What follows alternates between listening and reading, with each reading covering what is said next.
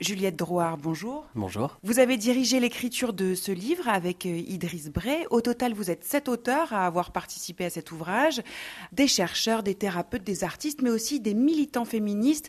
Vous dites dans votre introduction que vos noms sont côte à côte pour ne plus jamais être seuls. Le collectif, c'était pour euh, être plus fort, pour aborder un, sujet aussi euh, difficile que l'inceste? Je pense que de fait, ça rend plus fort. Et Dorothée Ducier le dit particulièrement qu'en 2013, quand elle a sorti Le berceau des dominations, elle était seule et qu'elle a voulu arrêter de travailler sur le sujet, alors que là, le fait qu'on soit ensemble change tout. Mais euh, la principale motivation d'avoir un collectif, c'était surtout pour euh, aborder euh, le pourquoi de l'inceste en tant que système et pratiqué systémiquement et d'essayer de le voir sous différents angles. Alors, l'inceste en France, ça concerne 6,7 millions de personnes. C'est une personne sur dix. Ça veut dire aussi que dans notre entourage, on connaît tous au moins une personne concernée par ce sujet, que dans la classe de nos enfants, il y a des victimes d'inceste. L'inceste, il est partout dans la société il faut arrêter de le considérer euh, comme une pathologie isolée. Euh, oui, effectivement, euh, la plupart du temps, pour justement ne pas en parler et continuer de le silencier, on fait passer l'inceste pour une, exception, une, l'acte d'un monstre, un en dehors en fait de, la culture ou de l'humanité, ce qui dessert également les victimes. Et donc le but là, c'était de regarder les choses en face et les chiffres en face et euh, de se demander pourquoi dans le but euh, effectivement d'en découdre. Alors malgré tout, l'inceste en France, il est souvent compris de façon assez réductrice. Il ne s'agit pas seulement d'une relation entre un enfant et son parent. Et vous avez tenu à préciser dans l'introduction la définition de l'inceste pour montrer son vrai visage. Est-ce que vous pourriez nous la donner, la définition de l'inceste? Bah, effectivement, c'est extrêmement important déjà de le penser euh, de manière élargie, dans le sens où ça peut tout à fait concerner les cousins, cousines, oncles, euh, tantes, mais aussi toute personne avec qui il y a un rapport d'autorité et normalement de protection. Euh, donc, Sorna Fall dit le continuum en fait entre l'inceste et la pédocriminalité, parce qu'un enfant va considérer un adulte comme une sorte de parent. Et également, faut le voir de manière large, dans le sens où un inceste euh, c'est pas seulement un acte, euh, par exemple, de, pénétration, euh, c'est également, par exemple, parader nu devant son enfant, lui raconter ses aventures sexuelles, des actes de lavement ou de décalotage répétés.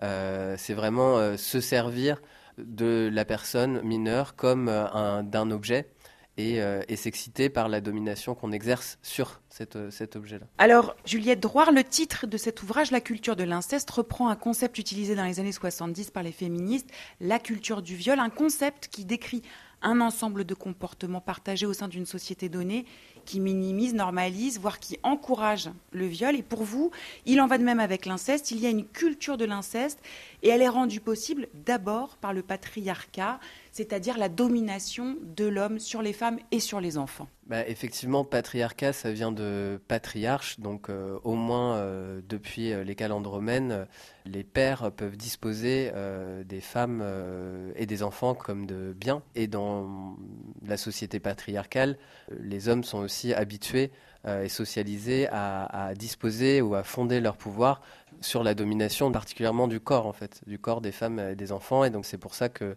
quand on parle aussi dans la culture de l'inceste, euh, la plupart euh, des personnes agresseuses sont des hommes, même s'il ne faut surtout pas oublier qu'il y a aussi des mères incestueuses, des filles, des cousines, etc.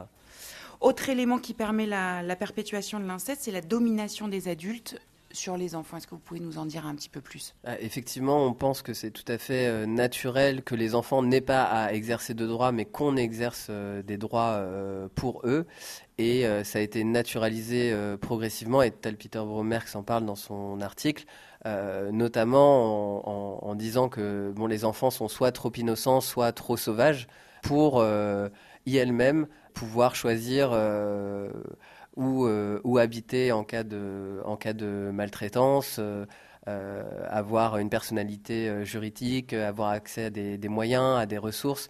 Donc ça crée une position de dépendance absolue des enfants par rapport à leurs parents et donc des conditions parfaites pour des abus parce qu'il n'y a que, que, à servir et il n'y a aucun, absolument aucun échappatoire possible pour les personnes mineures. Et également, c'est euh, le, lieu de la famille est tellement euh, sacralisé et romantisé que les enfants vont plutôt avoir tendance à se remettre en question elles-mêmes plutôt qu'à remettre en question leur, leur famille. Oui, justement, il est question de la culpabilité que la victime euh, finit par entretenir en se disant que c'est jamais de sa faute, ce qui participe aussi à euh, la silenciation euh, de ces actes pédocriminels. Effectivement, le fait de, répéter que le lieu de l'amour et, de la bienveillance est effectivement la, famille, ou de romantiser d'ailleurs l'inceste dans les représentations cinématographiques comme dans Game of Thrones par exemple, amène plutôt les personnes qui en sont victimes à se remettre en question et à, et, taire euh, plutôt qu'à oser parler. Et de toute façon, quand elles le font, euh, elles ne sont pas euh, entendues et écoutées parce que c'est d'abord l'inceste tient d'abord par, par le silence et le tabou qu'on a posé sur la parole. Mais donc cette représentation dans les films participe à banaliser l'inceste dans notre société, selon vous? Effectivement, ça participe euh, non seulement à peut-être à le banaliser, mais surtout euh, à silencier les, victimes et à convoyer une représentation qui est faute, parce que c'est jamais la dévastation ou le point de vue de la personne qui est victime qui est représenté. Juliette Droit, dernière question. La CIVIS, la commission indépendante sur l'inceste et les violences sexuelles faites aux enfants, demande à l'État de consacrer euh, des moyens à la prévention et à la réparation, avec notamment le remboursement des soins psychologiques des victimes et la mise en place d'une campagne de prévention. Est-ce que ça vous semble suffisant comme mesure? Est-ce que vous avez l'impression qu'il y a une prise de conscience euh, au niveau des politiques euh, sur l'inceste? Alors ça me semble effectivement nécessaire, mais la prise de conscience, pour moi, elle est d'abord euh, à faire par euh, nous tous, en fait, parce que c'est dans toutes les familles. Donc c'est pas, euh, on peut pas attendre de, de, l'État ce qu'on ne fait pas pour, pour nous-mêmes. et l'inceste, il tombe dès lors qu'on le dévoile et qu'on peut dire ce mot et qu'on peut en parler. Merci Juliette Drouard. Je rappelle que l'ouvrage La culture de l'inceste dont vous êtes co-auteur vient de paraître aux éditions du Seuil. Merci beaucoup Lucie.